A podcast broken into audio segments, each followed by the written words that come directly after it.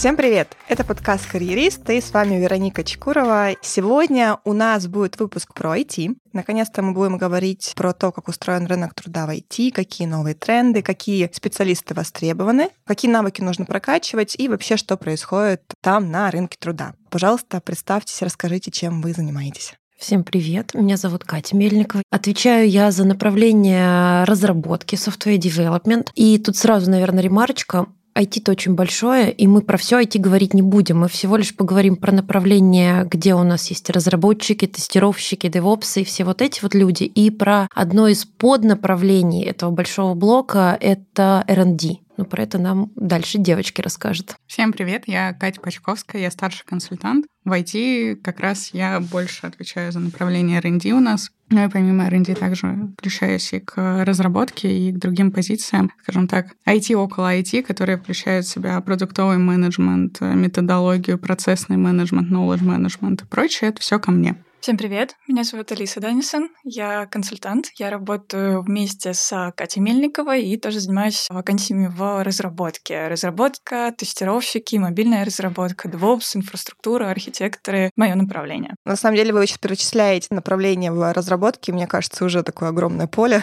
Мы можем говорить об этом бесконечно. Да, поэтому если мы говорили бы наверное, про все IT, это был бы явно не один выпуск, явно не три человека бы здесь сидело. В любом случае, давайте начнем. Можете кратко обрисовать вообще, что происходит на рынке труда в IT-направлениях, в разработке, да, и затем research and development? Какие вообще тренды? Очень большой вопрос. Наверное, начнем с первой части. Что сейчас происходит? Давно уже, на самом деле, происходит, но сейчас такой бум. Рынок стал кандидатский. Наверное, уже не существует компаний, в которых нет IT-департаментов, и в которых нет разработчиков или всех тех людей, которых мы перечисляли ранее. А из-за того, что рынок кандидатский, кандидатам приходит огромное количество вакансий, они, конечно, мне кажется, отбиваются как могут, не запоминают, с кем пообщались, начинают вести Excel-таблички, чтобы просто вообще помнить, с кем у них собеседование планируют формируется.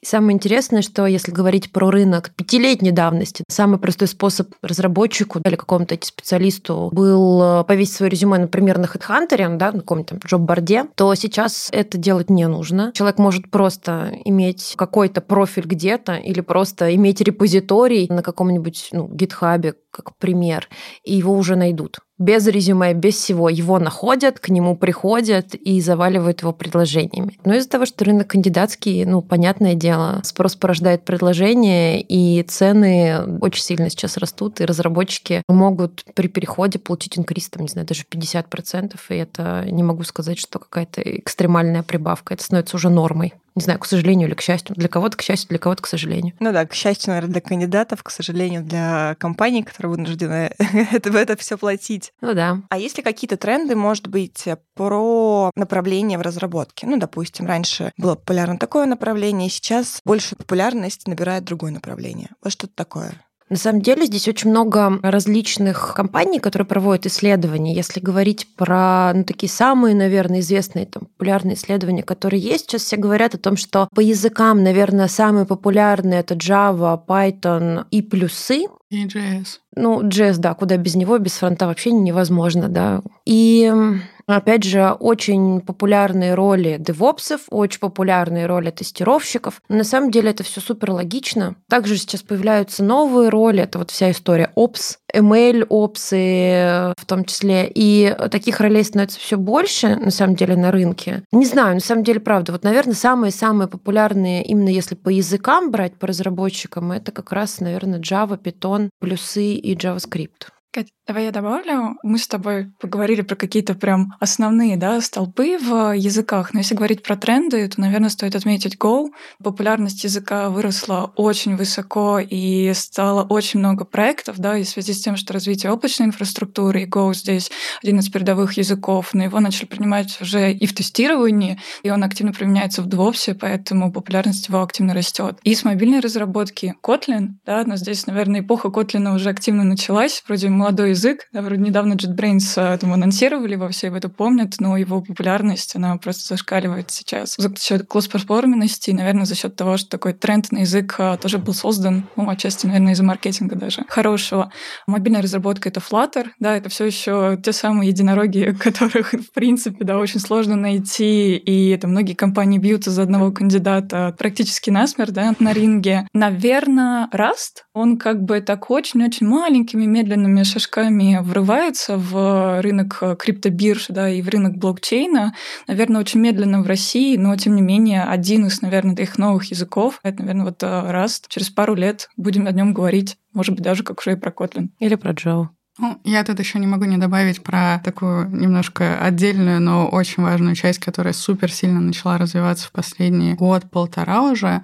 Это как раз процессный менеджмент и knowledge management. Это все началось с необходимости настроить процессы во всех, чаще всего довольно больших компаниях. Это тысяча плюс человек, это супер глобальные компании, такие как Intel, это намного больше тысяч человек и так далее. И здесь появились новые роли. Это ребята, это может может быть, даже процессные архитекторы, которые настраивают процессы в компании, чтобы все взаимодействовало, ну, не идеально, но максимально хорошо, чтобы продукт делался быстро, делался качественно, все могли взаимодействовать друг с другом правильно.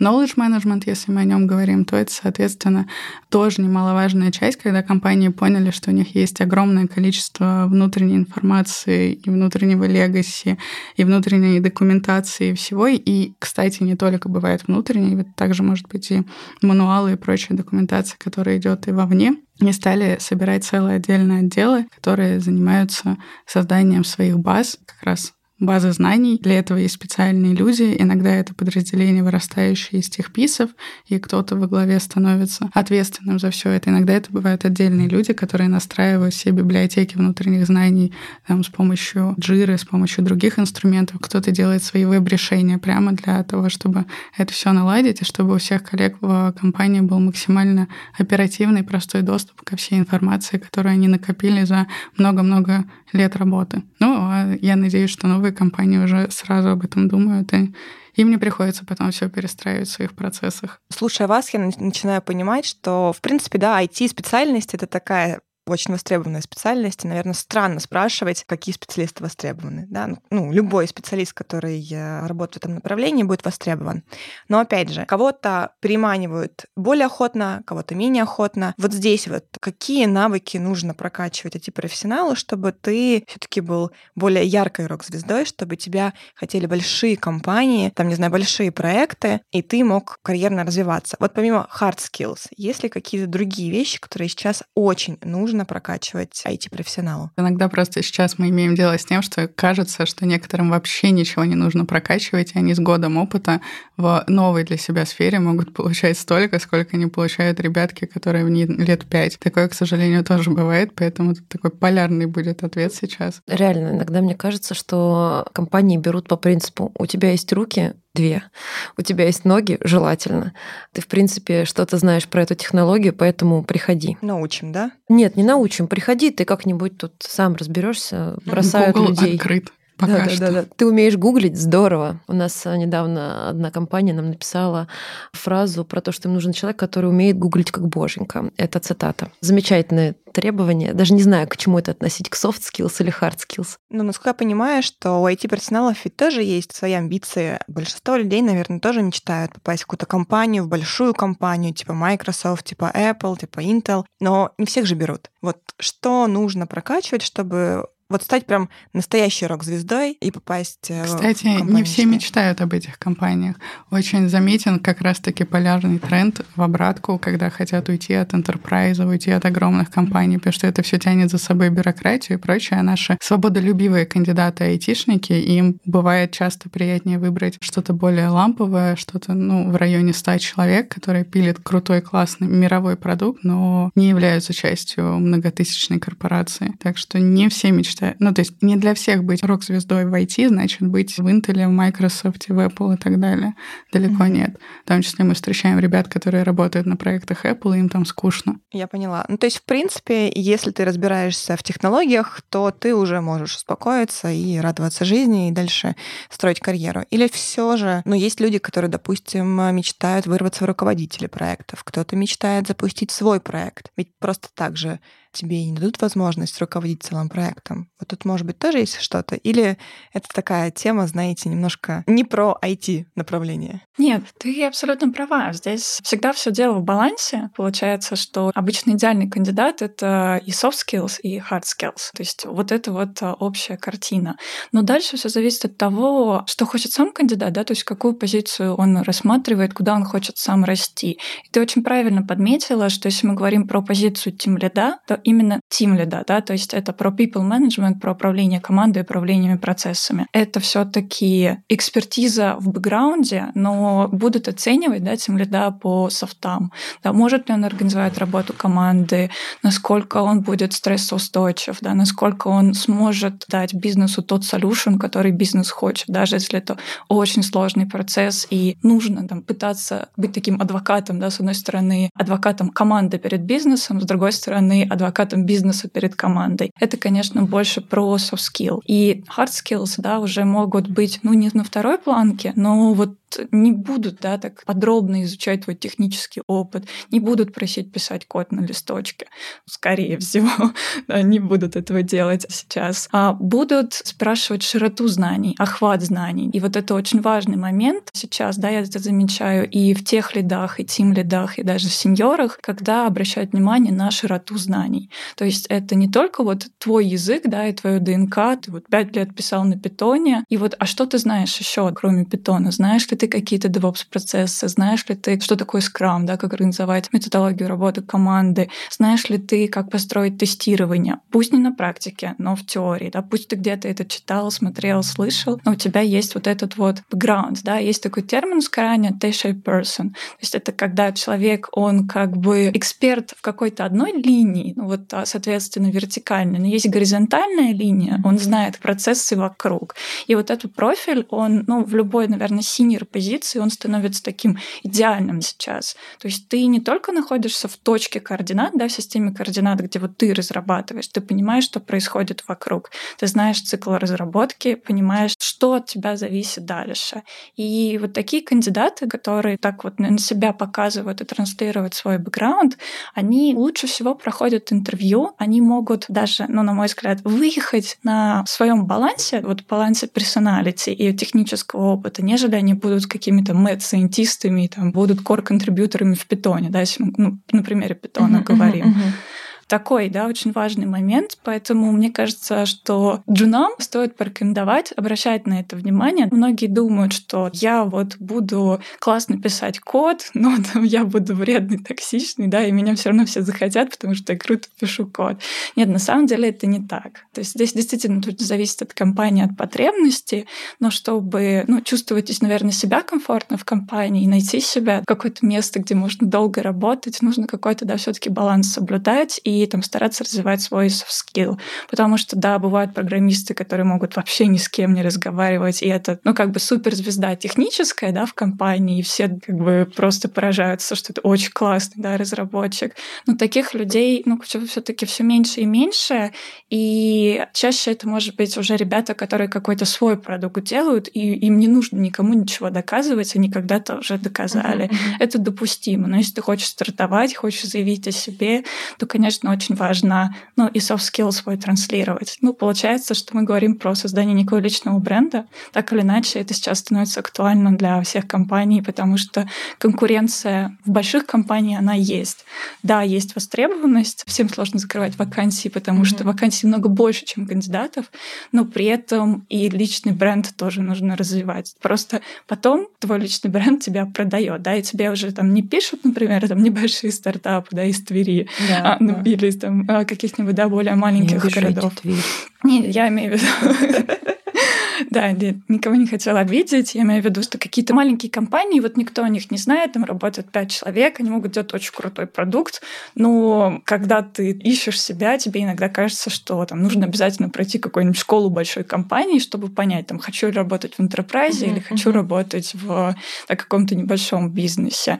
И вот э, чаще всего, да, чтобы тебе, не знаю, писали Amazon, тебя звали в Америку, в Европу, relocate, нужно ну, уметь тоже заявить о, о себе, ставить какие-то свои достижения, не знаю, пэт-проекты, там кто-то пишет свои фреймворки, коммитит в технологии. И обычно в первую очередь какой такой первый лонг-лист кандидатов — это именно люди, которые, например, занимались контрибьюшеном.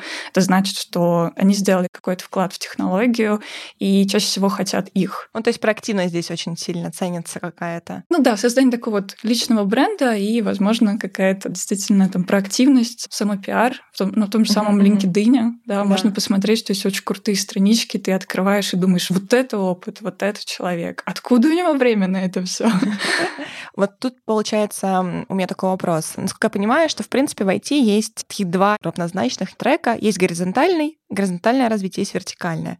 То есть горизонтальное, когда ты свои хард-скиллы развиваешь очень сильно, становишься прям таким техническим экспертом, и тебя, в принципе, хотят за это и готовы переманивать. И есть вертикаль, когда ты растешь по карьере, то есть из джуниор становишься там специалистом, потом синьором, потом тем лидом, не знаю, директором, еще кем-то. И у меня такой вопрос. Есть стереотип, что для того, чтобы развиваться карьерно, ну и материально развиваться, да, финансово, нужно расти вертикально, то есть начиная начиная от джуниора и заканчивая директором. То есть чем выше позиция, тем больше денег, больше ответственности, больше кайфа. Но вот в IT получается не так. То есть ты даже и горизонтально можешь, в принципе, все эти плюшки получить. Многие. Не везде, не все компании, ну, если мы широко берем, но в том числе ламповые продуктовые компании, в которых можно быть рок-звездой, там не обязательно быть тем лидом, если ты крутой технарь. То есть ты можешь Ну вот то, что говорила Элиса, все коммитеры и прочее, да, их очень ценят. Те, кто вкладываются и делают еще плюс больше и так далее, все они могут зарабатывать вполне как тем лиды. Ну, в том числе ряд из них просто, например, им не интересен people management, они не хотят брать на себя эту ответственность, они хотят это делать,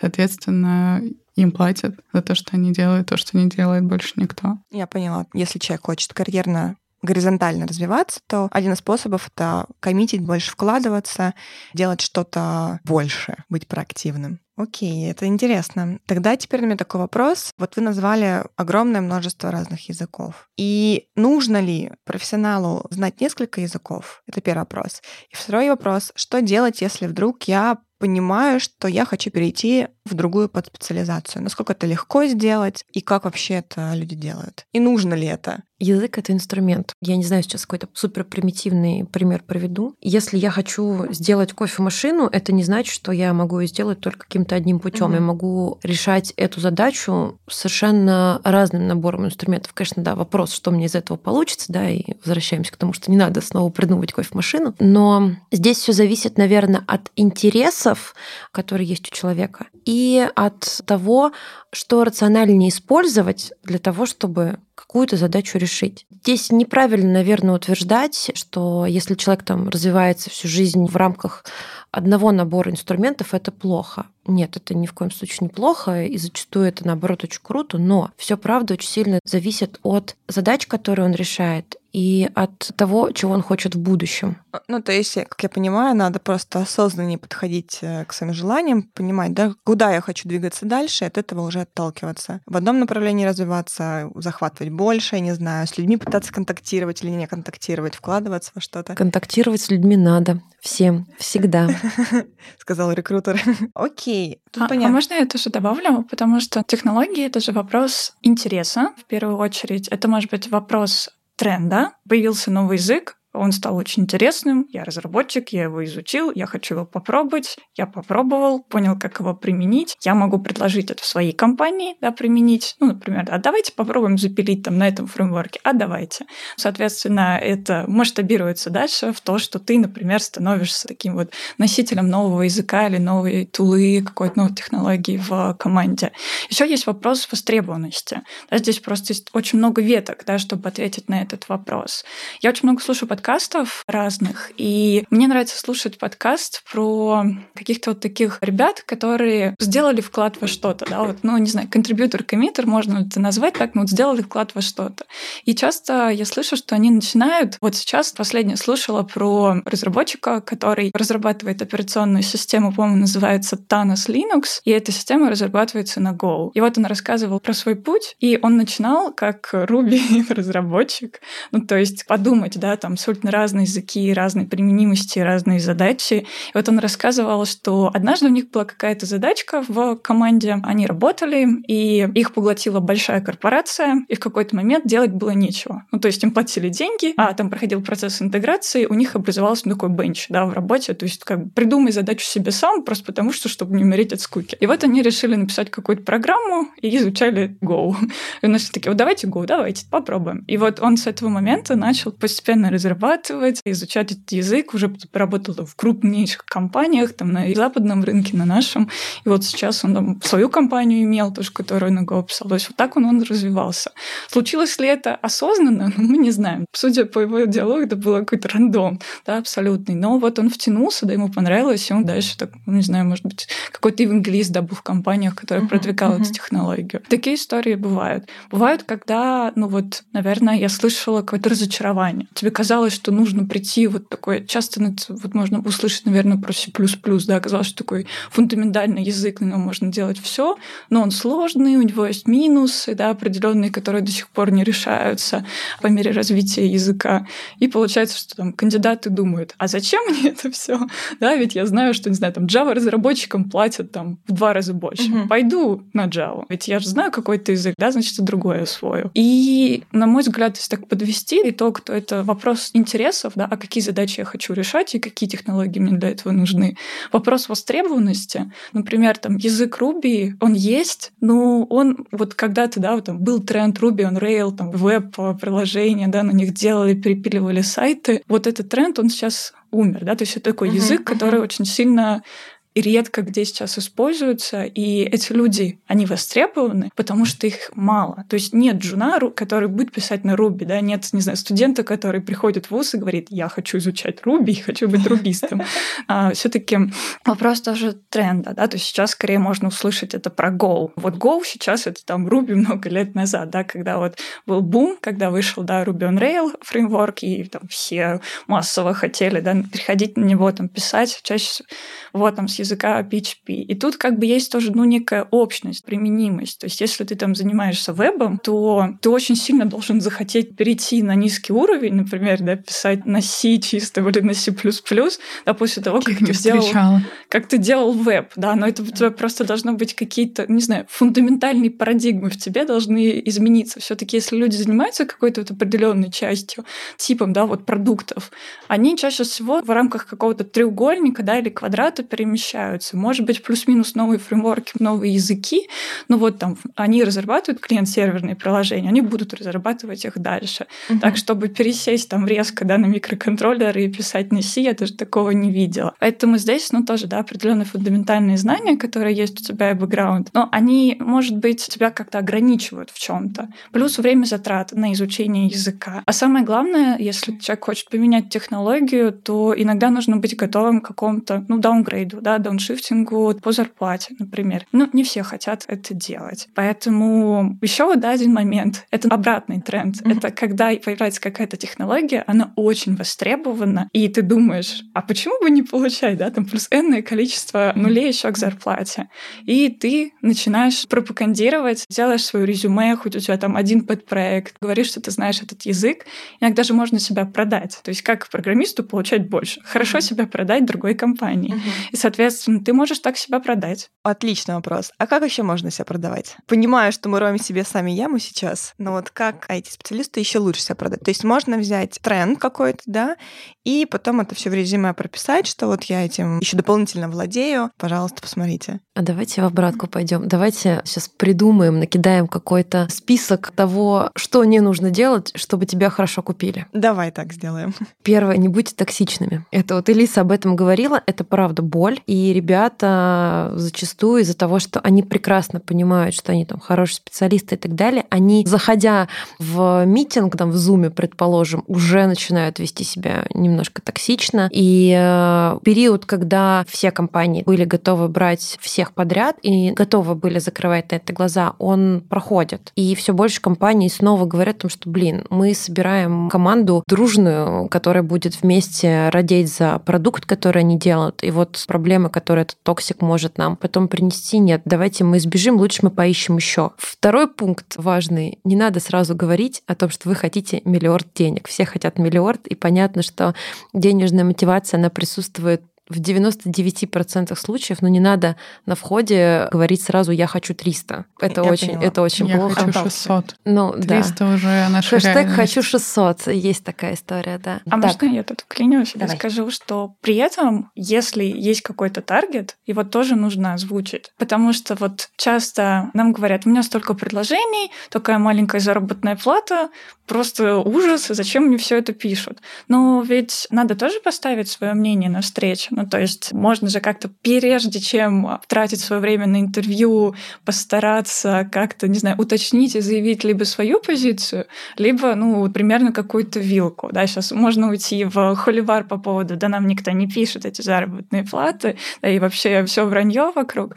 Но, тем не менее, иногда, если вот хочешь реально не тратить время, можно сразу заявить цифры, которые ты хочешь получать, на которые ты хочешь перейти. Но обычно это говорится в формате «вот я хочу столько и точка». А мне кажется, очень важно объяснить свою позицию, почему. Не потому, что мне просто так должны платить, не знаю, а потому что я, вот у меня сейчас такая-то там сумма, да, и вот эту сумму, которую я назвала, это инкриз к тому, что я хочу mm-hmm. перейти. Не буду переходить просто так. Или там есть какая-то жизненная потребность в этом. И вот это воспринимается уже абсолютно по-другому, да, не просто потому, что человек такой, типа, сегодня он проснулся и хочет 600 получать, да, резко, а завтра у него будет плохое настроение, и он хочет еще больше дать денег, а потому что есть какая-то, ну, логическая потребность. И я стала замечать, что даже очень большие цифры, которые, казалось бы, какие-то неадекватные, даже ну, не может человек столько получать да, при таком опыте, при трансляции вот этого объяснения, они ну, воспринимаются лучше, и нам, например, как рекрутерам намного легче донести это до заказчика. Да? То есть все логично, и можно построить какую-то логическую цепочку. Вот почему так? И когда такие кейсы происходят, намного больше процент удачи, чтобы мы могли, там, допустим, транслировать да, эти ожидания кандидата клиенту, чем нежели там нам просто говорят вот 300 и точка. Окей, ну тут же ведь еще нужно попасть в зарплатную вилку по рынку. Ну, то есть ты же не можешь сказать сумму просто из головы, которая выходит из рынка. Скорее всего, компания просто пойдет искать другого. Так наши кандидаты, они не висят на HeadHunter. Большинство, с кем мы говорим, какая вообще вилка сейчас, не знают. Они знают ага. свои ожидания, они их говорят. Им даже не очень-то интересно, какая вилка у самой компании порой. Им просто либо так, либо никак. И Понятно. об этом как раз говорит Элиса, что чем больше мы понимаем, почему вот так и никак угу. иначе, тем больше шансов у нас вообще как-то построить диалог, в том числе для них самих, чтобы получить то самое. Поняла. То есть, в общем, не ультиматум ставить, а объяснять, идти, скажем так, на контакт с рекрутером, понятно. Это было третье правило, по-моему, да? Это было второе, кажется. Второе правило. Давайте третье придумывать. Я хочу пошутить. Мне кажется, очень, очень важно, особенно на зум-митингах с видео, не забывать одевать кофту на встрече, потому что бывают забавные кейсы, и, наверное, хорошо, если это происходит до каких-то первых контактах с нами, да, и мы можем предупредить кандидата, нежели чем это произойдет там на митинге с руководителем, тем лидом или каким-то директором. Поэтому, мне кажется, ну, тоже очень важно, если проводишь встречу, как-то к ней подготовиться, хотя бы привести немножко себя в порядок, зачесать челку на другую сторону и одеть какую-то кофту. А то, ну, шутки шутками, но такие кейсы действительно бывают, и, ну, это не очень круто, мне кажется. Yeah. Потом просто странно обижаться, да, на то, что почему-то тебе отказали, хотя ты такой классный, но ведь такие детали на них тоже обращают внимание. Это говорит, там, не знаю, риск о том, что человек как несерьезно, да, на самом деле относится к процессу, не потому что он какой-то там странный или плохой, а потому что он несерьезно отнесся к процессу.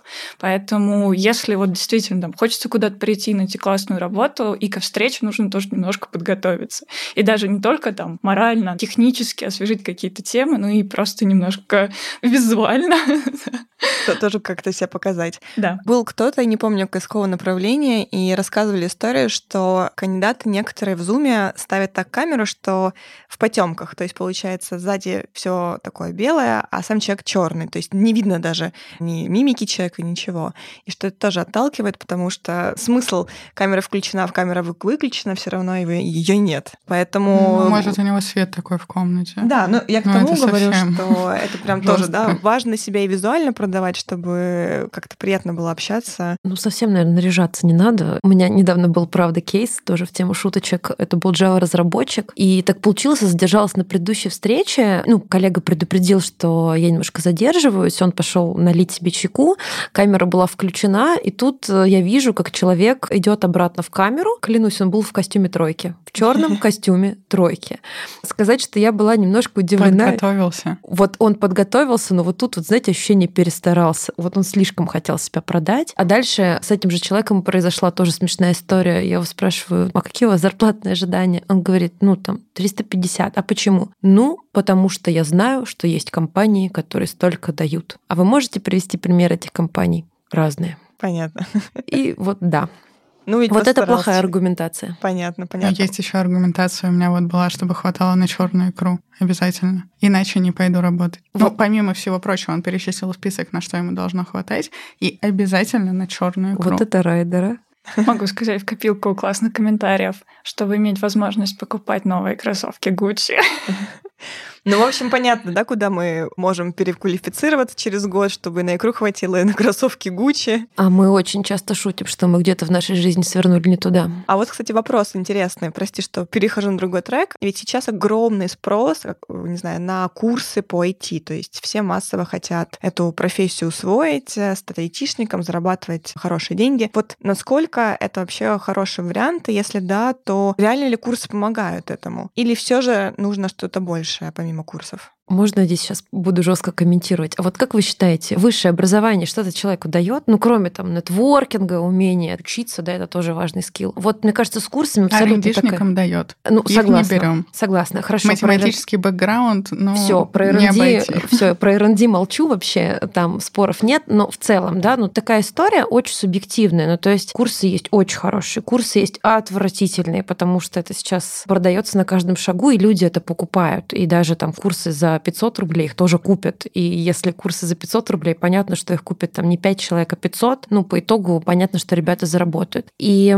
в любых курсах есть информация полезная, а есть просто собрали что-то отовсюду, повыдергивали. Но другой же вопрос, как мы работаем с той информацией, как они работают с той информацией, которую они там получают. Если они пошли дальше, погуглили, поразбирались сами, да, каким-то самоизучением позанимались, ну, как бы любые курсы в итоге принесут какую-то пользу, особенно если человек с нуля в профессию входит. Но если мы говорим о том, что дает ли это всем что-то и ценится ли это там на рынке, как э, там для переводчиков какие-нибудь определенные курсы английского языка, ну, скорее всего, в большей части нет, это так не работает, но опять же, есть R&D, и это совершенно другая история. А расскажи про R&D немножко, что у них там? Просто это тоже не является стопроцентной истиной, есть случаи, и такие ребята есть, которые могут и без высшего образования быть прекрасными специалистами в R&D области. Поясню, R&D в данном случае мы понимаем как научно-исследовательская деятельность, и сюда мы включаем, соответственно, математиков, алгоритмистов, сюда же мы включаем область искусственного интеллекта, которая сейчас супер сильно развивается, имею в виду, соответственно, инженеров машинного обучения, компьютерного зрения и компьютерное зрение, которое использует инструменты машинного обучения и классическое компьютерное зрение и прочее, прочее. Ребята, которые движки делают игровые, поисковые и прочее. В общем, область огромная. Получается, в большинстве случаев работодателям нужно образование, нужен математический бэкграунд, потому что без этого человек просто не пройдет техническое интервью или не напишет задание. То есть он просто не дойдет даже до финала, если у него плохая подготовка, если он плохо знает. Сейчас даже, кстати, не только в R&D требуют знания структур данных и прочего, и это все проверяют, и это то, что чаще всего дает образование. То есть, наверное, это пока единственная область, где это правда важно, потому что даже есть роли в R&D, где ты должен быть кандидатом наук, и никак иначе. Ты должен подтверждать свои знания, ты должен писать статьи, ты должен выступать, и только такого хотят. Такое тоже бывает. Но еще раз говорю, это не сто процентов. Есть исключения, где есть R&D инженеры без высшего образования, но это скорее единороги, нежели правила. Правило пока остается, что это университетский математический бэкграунд, причем чаще всего у наших клиентов особенно есть список конкретно конкретных вузов или конкретных факультетов, откуда ребята будут обладать, скорее всего, будут обладать, потому что это все равно не дает гарантии дойти до финала в процессе общения с компанией, но тем не менее хоть какой-то шанс дает, что человек не завалится на техническом интервью. Я поняла. То есть как раз R&D — это область, в которой, ну, в общем, к ней нужно готовиться явно не за год, а то есть начинать это все с более молодого возраста. Ну, это база. Это база, да. Многие и в процессе обучения проходят стажировки. Вообще в целом хочешь быть суперзвездой, хочешь, чтобы тебя брали и так далее. Если мы говорим про R&D, это как раз стажировки и начинать практиковать кодинг и прочее рано. Вообще, в принципе, даже если мы говорим про курсы, то важны не курсы, важна практика. Все хотят увидеть твой код. Если ты правда что-то можешь, это видно. Создавай страничку на гитхабе, практикуйся, показывай, или там решай задачки алгоритмические. Постоянно нужна практика.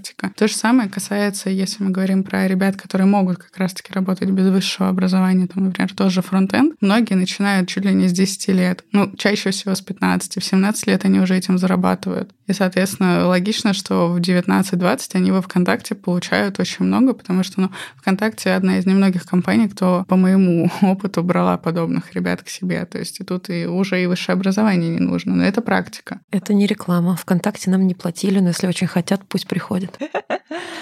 Отлично. А вот мы говорили про разные языки, немножко тему переведу. А что касается английского языка, ну, иностранных языков, это насколько вообще нужно, не нужно? И второй вопрос про релокацию. Насколько вообще реально релацироваться, если ты айтишник? Если да, то кого хотят в основном релацировать? Можно я, пожалуйста, начну? Это прям моя боль. И возвращаемся к третий пункт нашего чек-листа, да, что не надо делать. Все чаще, когда мы там связываемся с кандидатами, они говорят, ну, я рассматриваю вакансию только с релокацией или только международной компании. И следующий вопрос, который я логично задаю, а какой у вас сейчас уровень английского? А вот тут да-да-дам, а у него базовый английский. Ну, то есть я говорю, а ты можешь пройти техническое собеседование? Такой, ну, я нормально пишу, я читаю, ну, наверное, мне будет сложно. Come on, ребят, если вы задумались серьезно о релокации, sorry, вас не возьмут в международную компанию без английского языка. Нет, в какую-то, наверное, такие компании существуют, в которые берут, но это такой какой-то гигиенический минимум, наверное, который необходим да, для этого. Поэтому, ну, как бы без английского не надо вот на каждом углу говорить то, что вы рассматриваете предложение только с релокацией. А уровень какой нужен английского? От интермедиа и выше. Изъясняться. Он должен изъясняться с командой.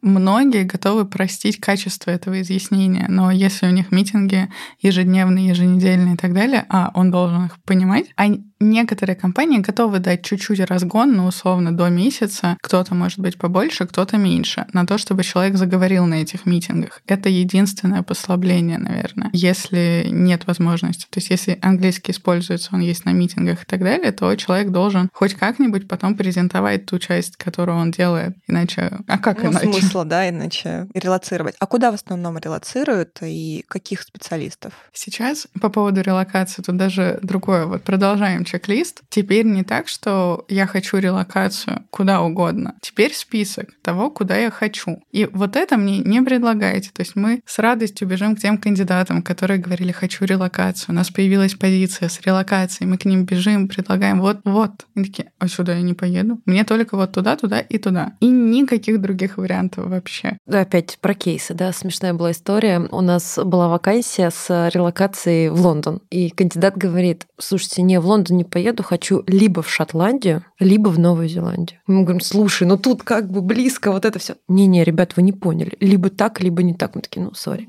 Да, и так все чаще. То есть э, обычно список плюс-минус из трех стран. То есть нет такого, что перевезите меня куда угодно. Нет, бывает, но все меньше становится. Теперь ты им предлагаешь одно, они, например, там Кипр не хочу, Европу не хочу, Америку не хочу, хочу там Канаду, хочу Швецию. Часто стала мелькать Швеция. Очень редко кто-то готов куда угодно. Понятно. Но предложение есть по релокации, как я понимаю. Есть, но очень мало. И на самом деле тоже мы часто с кандидатами об этом говорим. Многие международные компании говорят о том, что у нас есть возможность релокации. И вот чек-лист, да, продолжаем. Обязательно готовьтесь к интервью и читайте про компанию, потому что, да, компании перевозят, но зачастую это происходит так, что там компания в России, не знаю, тысяча разработчиков или там эти специалистов. Но вопрос, а сколько они перевозят в год и куда? Возможно, вас перевезут, но это будет там, не знаю, уезжает в год там 10 человек из этих тысяч. И вот тут вопрос, вот как нужно перформить, да, для того, чтобы именно тебя увезли. И это еще не панацея, то, что компания международная, она обязательно перевезет. И в последнее время, на самом деле, все больше компаний говорят о том, что, слушайте, ну мы гипотетически с каким-то, ну, прям вот реально срок звездой готовы это обсуждать, но впоследствии должен пройти полугода там, до двух лет, чтобы он проработал в компании, и после этого мы готовы это обсуждать. Но для нас это сложно, мы не закладывали на это бюджеты и так далее. Все хотят найти разработчиков в России. Ну, Понятно. Ну, просто многие кандидаты не осознают, что это не так просто. Из-за того, что у компании есть где-то офис, значит, что там есть 100-500 мест для всех желающих. То есть, да, это часто это бюджет. Кому-то важно присутствие команды, команда в России. И они ищут человека конкретную роль на конкретную должность, конкретную команду. И ты им какое-то время нужен здесь. Обычно это какое-то время, не меньше года. И рассчитывать всегда на то, что тебя кто-то куда-то перевезет, если вы это не обговаривали сразу, если эта позиция не на релокейт изначально, наверное, не стоит. Тут важно понимать, что компания, ну, не всегда безграничные возможности, увы. Мне кажется, еще очень важно отметить, что есть обратная сторона медали. То есть, да, мы говорим про релокацию, и там часто, да, вот ребята, которые не изучали, как это вопрос, да, вот только релокация. В этом плане нужно снять розовые очки и понимать, что релокация — это не решение твоих проблем, ни финансовых, ни каких-то других. Релокация — это очень такой серьезный, глубокий процесс, который, ну, нужно действительно понимать, зачем ты угу. едешь куда-то, потому что вот говорят, что за деньгами. Но ведь не совсем так, потому что если посчитать, да, сколько тебе буду платить в Европе и какой там высокий налог, стоимость жизни, продуктов, медицины, страховки, если у тебя, не знаю, болит зуб, сколько это стоит и сколько это стоит у нас, и сколько можно получать в России, то кажется, что квартиру в Москве уже купить намного проще, чем квартиру в Копенгагене, да, или в том же самом Амстердаме. То есть здесь цель, да, зачем ты хочешь поехать. Ну, не стоит забывать про статус гражданина. То есть там, чтобы получить гражданство, у разных стран, да, есть свои требования, которые ну, ты никак не можешь обойти. И здесь нужно понимать, что ты не защищен как человек. Об этом чаще всего забывают, потому что есть вот эта вот мечта покорить Голливуд, там, покорить Швецию, какие-то другие страны, и все. И вот это вот абсолютно белое полотно, и начинаешь обсуждать это с кандидатами, и они как-то так шокированы этим, что они, типа, правда, действительно так, и действительно так. То есть релокация — это такой очень осознанный процесс. А здесь еще надо понимать, там, если, не знаю, кошки, собаки, а семья, то это все становится очень сложно и очень дорого. И вот, мне кажется, надо прям и считать и финансы, и затраты, и какие-то экстра затраты, да, и включить там, если ты сломаешь ногу, то как ты вообще будешь решать эту проблему? Потому что, когда ты гражданин, тебе просто, да, у тебя есть твои права, и их реализуют. Но когда ты не имеешь статус, да, гражданина, то все уже становится mm-hmm. сложно mm-hmm. решать разные кейсы. Плюс уклад жизни немножко другой, ценности другие. Я много читала про локацию в Швецию, и там очень забавные комментарии про то, что ты на своей террасе завтракал, у тебя упала ложка, ну ты такой посмотрел, да, в кустах нигде ее не видишь, mm-hmm. ну и забыл. А на следующее утро на порог соседи, которые, да, делают эти кооперативы, они тебе эту ложку принесут и скажут, ты что мусоришь? Кидаешься ложками своими. Да, да, да. Это очень такой забавный момент, что надо учитывать, да, какие-то особенности культуры, которые складываются в стране. И мне кажется, что вот Япония, например, достаточно сложная страна для релокации, потому что там есть вот действительно вот эта вот культура в чем то неприятие других. Вот у них очень такой определенный склад. И тебе действительно должно это нравиться, чтобы, например, переехать там в Японию, да, или в страну, где есть какие-то особенности культурные, которые крайне отличаются mm-hmm. от той страны, где ты живешь. Но чаще всего об этом никто не задумывается. Чаще всего никто даже о налогах не задумывается. Потом кандидаты отказывают, например, на offer-ы релокации в Европу, в какую-нибудь Германию, в компании а Google или в сам Google, потому что они посчитали налог, поняли, что изначальная цифра, да, похожа на то, что у них здесь, потом то, что они получат, не похоже на то, что у них здесь, и они решают, ну а зачем тогда, если я здесь могу получать больше? То есть они даже не проводили research, при том, что на эти деньги, понятное дело, можно жить и так далее, потому что все равно айтишнику платят. Как минимум достаточно в этих странах для того, чтобы жить, там все просчитано и так далее, но наши кандидаты, когда получают офер, некоторые, у меня были такие, и видят его, и они такие, нет, я лучше пойду в какой-нибудь банк в России и получу больше, угу. еще больше. Угу. Какой вывод? Как боженька не гуглит? Понятно, не твои кандидаты, значит, не в ту компанию. Ну, ведь и не всем предлагают релокацию, как я понимаю, да? Релокацию предлагают самым звездным, самым интересным кандидатам. То есть тут тоже ведь релокацию нужно как-то заработать, что ли, да, продать себя правильно. Это не совсем так. Ведь мы вспоминаем, что есть еще бюджет, да, mm-hmm. и мы не можем всегда, да, предложить релокацию кандидату, который хочет выше бюджета. То есть еще вопрос согласия. Бывает так, вела позиции по релокейту в Европу, и бывает так, что человек очень хочет, но из-за, например, семейных обстоятельств он не может этого сделать. И какой бы он звездный не был, как бы не ты не можешь его привлечь, а ему хочется, но не может, да, получается, это тоже очень важный кейс. Поэтому и не всегда релокацию вообще предлагают, да, не знаю, mm-hmm зайти на сайт Amazon, посмотреть, где есть офис, посмотреть раздел «Карьера», откликнуться и быть проактивным, написать да, в LinkedIn HR из Amazon, там, из Германии, например, и сказать «Привет, я там очень хочу к вам, вот смотри мое портфолио». Тоже же рабочий вариант.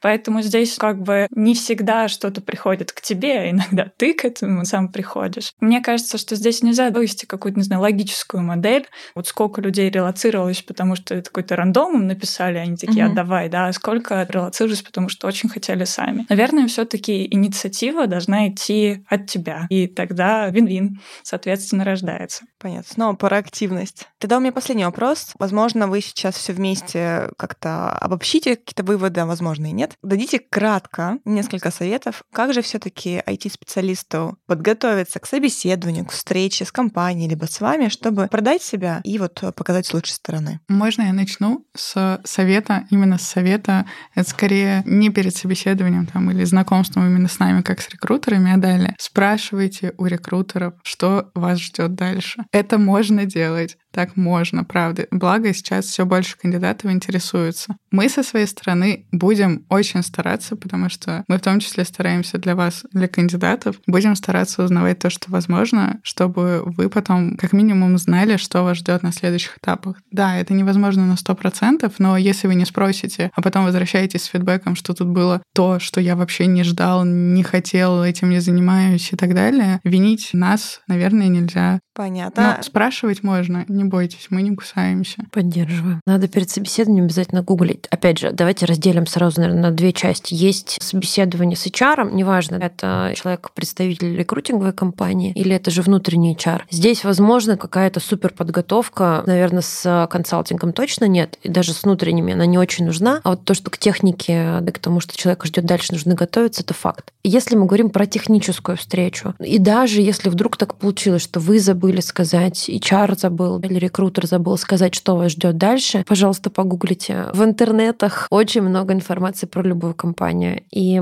люди рассказывают, делятся обратной связью, выкладывают видео на Ютубе и так далее, где очевидно, что тут будет. Онлайн-кодинг какой-то. Это будет алгоритмическая задача с LeetCode-а, которую стоило бы да, заранее посмотреть. Потому что если первый раз вообще не слышали, что такое LeetCode, ну, как бы я не уверена, что вы решите эту задачу, и, может быть, не стоит тратить время. Ничьё. Ну и, соответственно, если есть какая-то информация, которую которые вы увидели, что, например, про какие-нибудь объекты спрашивают, напомните себе, пожалуйста, что за объекты вообще, что это такое, да и с чем это надо есть. Просто нужно изучить эту информацию. Мне кажется, еще очень важно не забывать то, что мы пишем на своей страничке, например, в LinkedIn или в резюме. Все технологии, задачи, тулы нужно писать правду. Потому что никто не застрахован от того, что тебя могут спросить, вот у тебя тут перечислено да, 356 различных технологий, давай-ка расскажи про них, что это такое. И достаточно большой большой процент ребят, которые 50% того, что они написали, допустим, либо не трогали, либо вообще там, ну, написали, потому что где-то прочитали, да, в Википедии, что это такое, и, соответственно, uh-huh, да, думали, uh-huh. да, ну, напишу, добавлю, ведь вряд ли спросят, а спрашивают.